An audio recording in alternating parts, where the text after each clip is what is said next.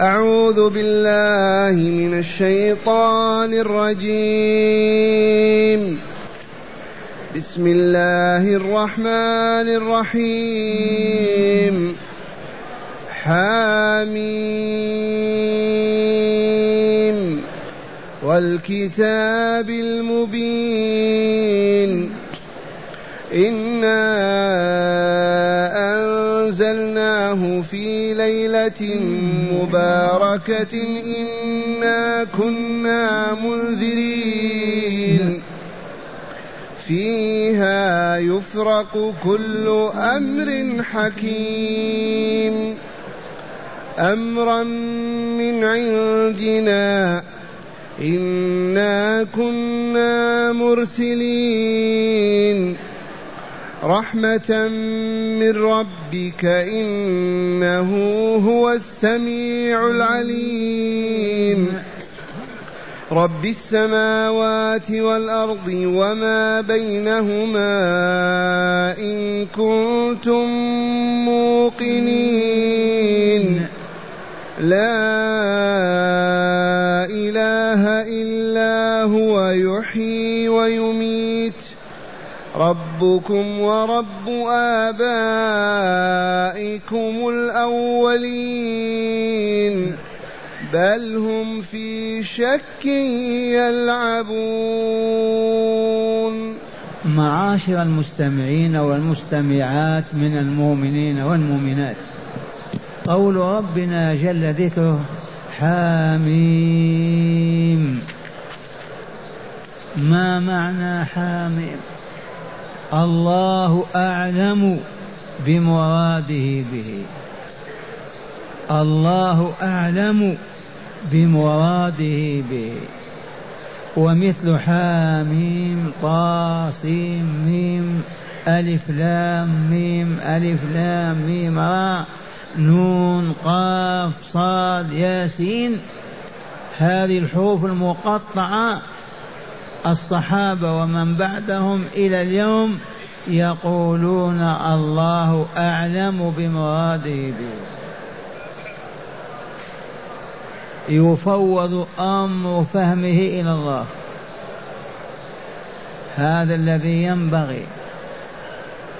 وهناك لطيفتان علميتان ذكرنهما عند دراسة كل حرف من هذه الحروف. أول الأمرين لما كان العرب لا يريدون أن يسمعوا القرآن وقرأوا لذلك قول الله تعالى إذ قالوا وقال الذين كفروا لا تسمعوا لهذا القرآن والغوا فيه لعلكم تغلبون. إذا سمعتم محمدا يقرأ أو أبو بكر أو عمر صيحوا أنتم بأعلى أصواتكم حتى ما يسمع السامعون القرآن. خشية أن يتسرب الإيمان إلى قلوبهم فيؤمنون. هكذا فعلوا. فكانت هذه الحروف المقطعة التي ما سمعوا بها ولا عرفوها في لغتهم تجعلهم يضطرون إلى أن يصغوا يسمع. إذا أخذ القارئ يقرأ كافا يا عين صاد. لا بد وأن يسمع. هذه الحروف ما سمعوا بها ولا نطقوا بهذا الكلام. طاسيم ميم يصغي فأفادت هذه الحروف هذه الفائدة العظيمة. عطلت ذلك الحكم الباطل الذي صدر منهم هو أن لا نسمع فإذا بهم يضطرون إلى السماع ويسمعون. وإذا أصغى العربي الذي نزل القرآن بلغته يستمع يدخل النور في قلبه ويؤمن. هذه لطيفة. والثانية لقد تحدى الله العرب بأن يأتوا بمثل هذا القرآن. فعجزوا. تحداهم بعشر صور. فأتوا بعشر صور من مثله والله عجزوا تحداهم بصورة واحدة. فعجزوا هذا الكلام الذي أعجزهم مؤلف من هذه الحروف. طا سين ميم كاف حين سعدة مؤلف من هذه الحروف وعجزتم. إذا قولوا لا إله إلا الله محمد رسول الله صلى الله عليه وسلم.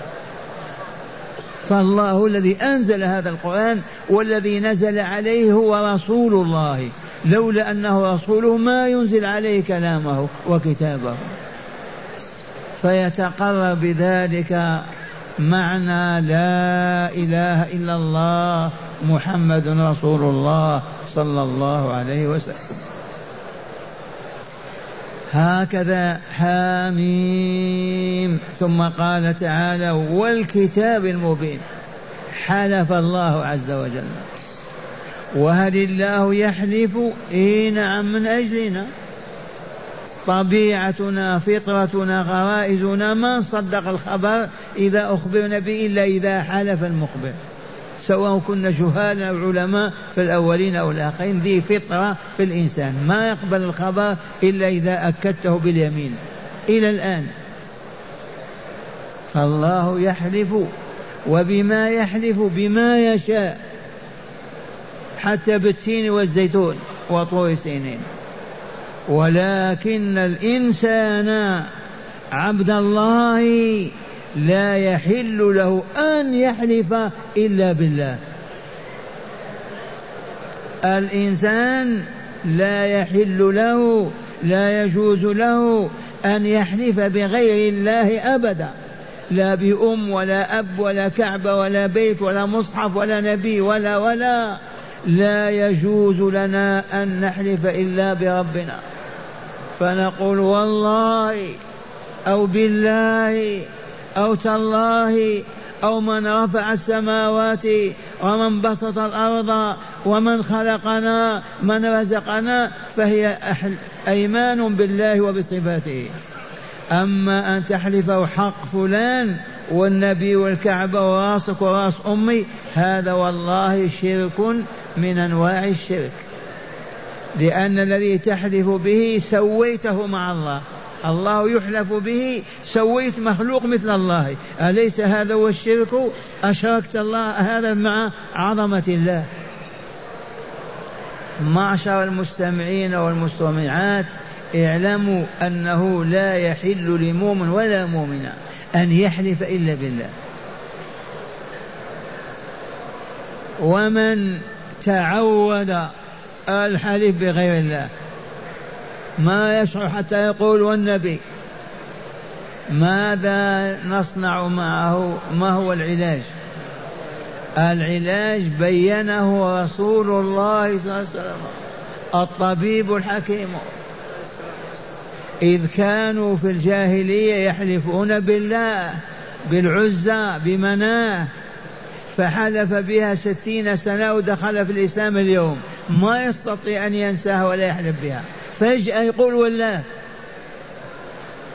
فوضع الحبيب صلى الله عليه وسلم علاجا لهذه الفتنة. فقال من حلف بغير الله فليقل آمنت بالله. آمنت بالله. لا إله إلا الله. يمحو ذلك الإثم الذي تعلق بقلبه. فليقل لا إله إلا الله. آمنتم بالله يزول ذلك الإثم ويمحى. هذه الكلمة تمحوه. وكلمة الحلف بغير الله هي التي ألصقته بالقلب وأثبتته فيها. فلما قال لا إله إلا الله آمنت بالله انمحى وزال. هذا بينه رسول الله صلى الله عليه وسلم. ومعه مسألة أخرى. أهل مكة بالذات كانوا متعودين على القمار. ما لهم مزارع ولا مصانع. التجارة فقط العيش يتعودون على القمار يلعبون. فما يحصل أحد حتى يقول تعالوا قامرك تعود. تعالوا قامرك ألعب معك القمار. بعد ذلك ينتبه. أنا الآن مسلم. فقال الحبيب صلى الله عليه وسلم من قال لأخيه تعالوا قامرك فليتصدق. بدينار بدرهم بحفن التمر تمر يزول ذلك الإثم. علاج هذا وإلا لا؟ هذا هو الطبيب الحكيم. جرى على لسانك تعال ألعب معك القمار. أستغفر الله قل ماذا؟ تصدق بصدقة. أية صدقة صغيرة كبيرة تمحو هذا الإثم والعياذ بالله. إن شاء الله عرف السامعون والسامعات هذا العلم اللهم ثبته في أقداء في قلوبهم. فقوله تعالى والكتاب المبين ما المراد من الكتاب؟ القرآن العظيم. ولا بأس أن تقول التوراة والإنجيل كل ما كتب. لكن هنا القرآن الكريم.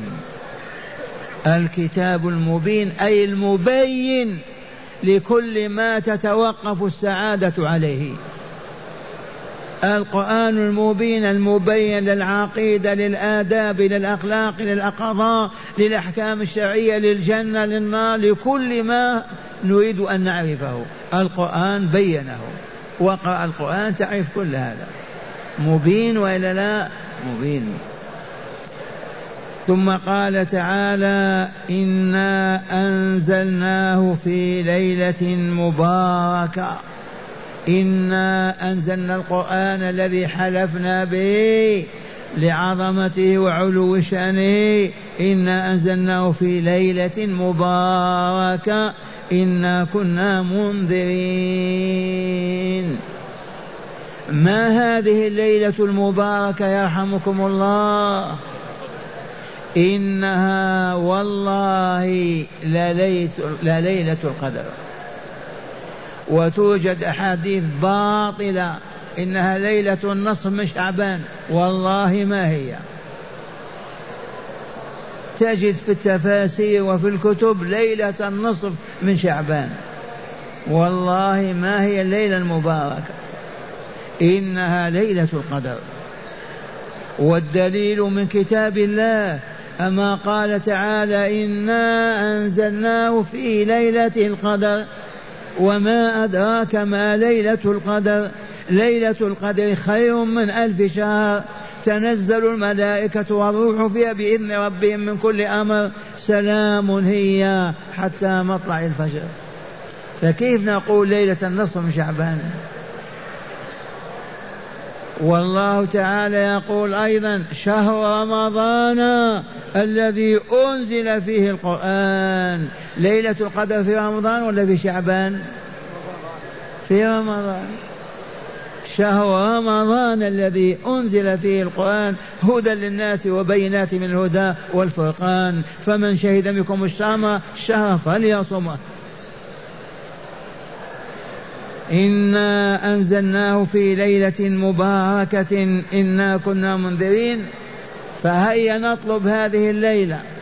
إذا إذا دخل رمضان اجتهد أن تحيي لياليه. تحصل على هذه الليلة. والله العظيم. دخل رمضان من أول ليلة. صل العشاء وتهجد. آخر الليل تهجد. لا بد وأن تظفر وتفوز بليلة القدر. وهي تعدل ثلاثة وثمانين سنة وكسر. ألف شهر ثلاثة وثمانين سنة وزيادة. الحمد لله.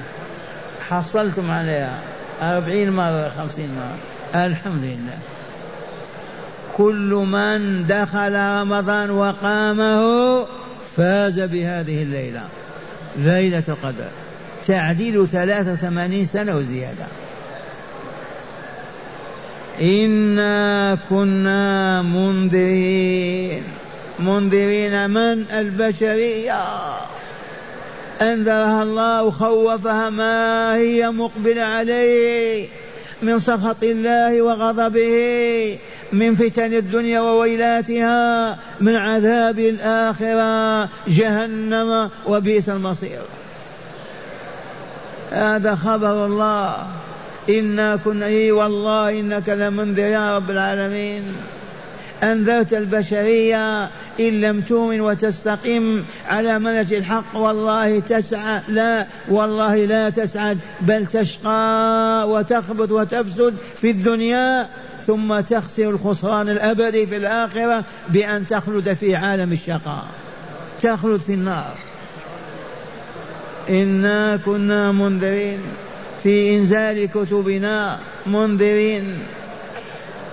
ثم قال تعالى فيها أي في ليلة القدر. فيها أي في ليلة القدر يفرق كل أمر حكيم. حكيم محكم. حكم الله بإنجازه وتنفيذه. واعلموا أن كل شيء سبق أن كتبه الله في كتاب المقادير ما هو كتاب المقادير اللوح المحفوظ. إذ قال تعالى أول ما خلق خلق القلم ثم قال يا قلم اكتب. قال ماذا أكتب؟ قال اكتب كل ما هو كائن إلى يوم القيامة. هذا اللوح المحفوظ هذا الكتاب إذا جاءت ليلة القدر يؤخذ منه أحداث السنة بكاملها وتنزل السماء الرابعة بل لسماء الدنيا. أحداث السنة كلها تأتي ليلة القدر. هذا يموت هذا يحيى هذا يولد له هذا يفقر هذا يعز هذا يذل كل ما فيها. حتى إن الرجل والله لا يتزوج ويولد له ويموت في نفس العام. يتزوج وتحبل امرأته بعد سبع أيام ثمانية وتلد بعد ثمانية أشهر ما يتم العام إلا مات زوجها. إذا كتب في كتاب المقادير هذا. وهذه الأحداث التي تشاهدونها والله لكلها في كتاب المقادير والله لكلها تنزل صورة منها في اللوح من اللوح المحفوظ ليلة القدر إلى سماء الدنيا. ثم تنفذ وتنفذ كلها في عام واحد. واقرأوا قوله فيها يفرق كل أمر حكيم. أمرا من عندنا. هذا الرب تبارك هو الله الذي أمر هذا. فالأحداث التي لنا لا بد وأن تؤخذ من اللوح المحفوظ ليلة القدر وتطبق كاملة. ما يغيب منها شيء ولا يضعف شيء. إنا كنا مرسلين رسلنا وأنبياءنا ليعلموا الناس الطريق المسعد ويحذروا من الطريق المشقي ليبين لهم الطريق الذي يطهرون به ويسعدون ويبين لهم الطريق الذي يخبثون ويهلكون. هذا فضل الله على عباده. هذه رحمة الله على عباده. إنا كنا مرسلين. فمحمد صلى الله عليه وسلم رسولنا. نحن الذين أرسلناه فما لكفار مكة ينكرون ذلك ويكذبونه ويقولون ساحر وشاعر وما إلى ذلك. ونحن أرسلناه وأرسلنا رسلنا الرسل ثلاثمائة وأربعة عشر رسولا. وأما الأنبياء فمائة ألف وأربع وعشرين ألف. إنا كنا مرسلين. رحمة من ربك إنه هو السميع العليم. رحمة من ربك يرسل الرسل وينزل الكتب ويقضي هذا القضاء ويحكم هذا الحكم رحمة منه. إنه هو السميع لأقوال عباده العليم بأحوالهم وأعمالهم.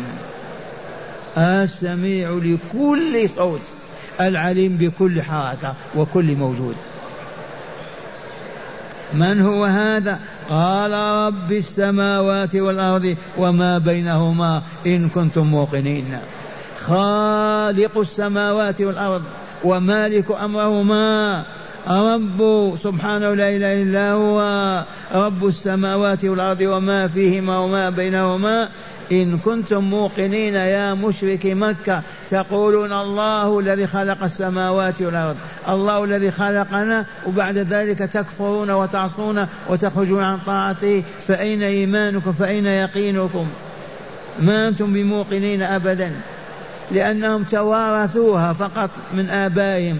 الله الذي خلق السماوات والأرض الله الذي خلقنا. لكن ما يعرفون لما خلقهم ولماذا لم يخلقهم. ثم قال تعالى لا إله إلا هو اي لا معبود في الكون يستحق أن يعبد إلا الله. أما المعبودات بالآلاف ومئات الآلاف من الشهوات الأصنام والأحجار لكن معبود بحق إله حق والله لا وجود له إلا الله. لا إله إلا هو يحيي ويميت. فالاصنام والحجار وعيسى ومريم ومن يعبدون من دون الله يحيون يميتون. من يحيي ويميت ليس إلا الله. اذا هو الإله الحق الذي يجب أن يعبد ولا يعبد معه سواه. وما هي العباده معشر المستمعين والمستمعات؟ هي طاعة الله في أمره ونهيه مع حب الله تعالى والخوف منه.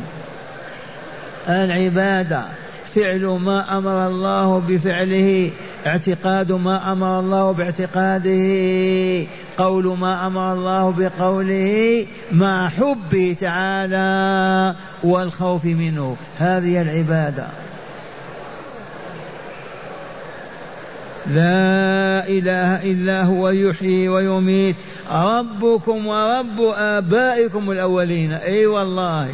يقول كفار قريش ربكم ورب آبائكم الأولين. إذا فآمنوا واتقوا. آمنوا واعبدوا ربكم. تؤمنون بأن الله خالقكم ولا تعبدونه؟ هذا العلم هذا باطل ما ينفع ما هو يقين. قال تعالى بل هم في شك يلعبون. يا رسولنا اصبر على دعوتك. اثبت على ما أنت عليه لأن قومك كما اخبر تعالى عنهم بل, بل هم في شك يلعبون. كالأطفال ما في يقين. لو أيقنوا أنه لا إله إلا الله لعبدوا الله ولما عبدوا غيره.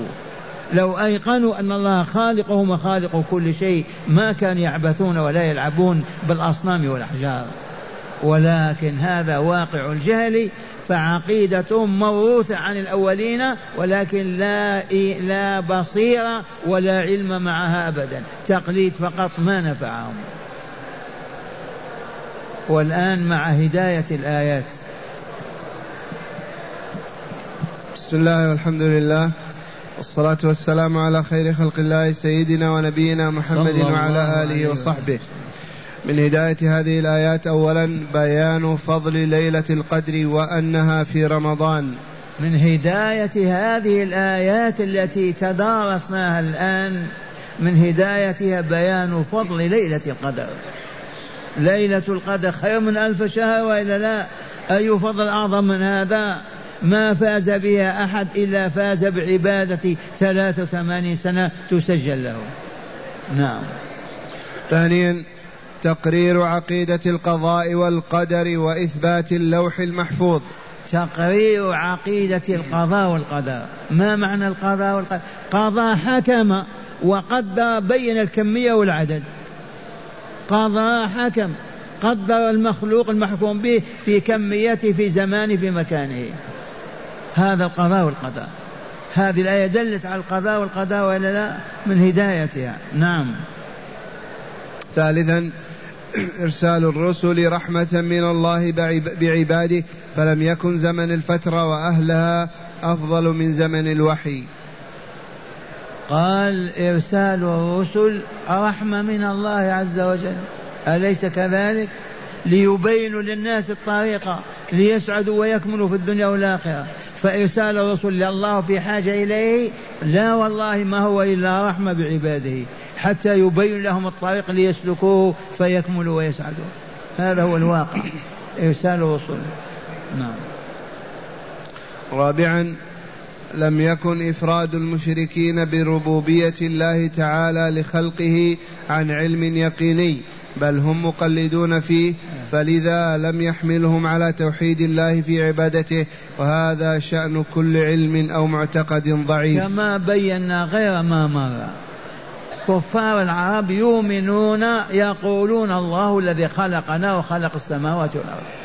لكن ما هو عن علم وبصيرة وفهم ووعي؟ لو كانوا على علم بصيرة ما يعصون الله أبدا ولا يخرجون عن طاعته ولا يكذبون رسوله ولا يكفون بكتابه. لكن تقليد فقط جيل عن جيل الله خالقنا يقولون هكذا. ولهذا ما انتفعوا بها. ما هي يقينا في قلوبهم؟ لو كانت يقينا والله لعبدوا الله. وطلبوا من الرسول أن يبين لهم بما يعبدون الله حتى يحبهم ويكرمهم. ولكن عن جهل فقط. وهذه عامة. كم من مؤمن يقول أنا مؤمن فقط ما يعرف معنى مؤمن. يقول محمد رسول الله محمد رسول الله. لما رسول الله اتبعه امشي وراءه قلده حتى تعلم أنه رسول. وهكذا العلة هي الجهل والعياذ بالله تعالى فهيا بنا نعمل على إذهاب ظلام الجهل وندخل في أنوار العلم وذلك باجتماعنا في بيوت ربنا كل ليلة من المغرب إلى العشاء على دراسة كتاب الله وهدي رسوله صلى الله عليه وسلم وذلك طول العام. والله لهذا طريق العلم.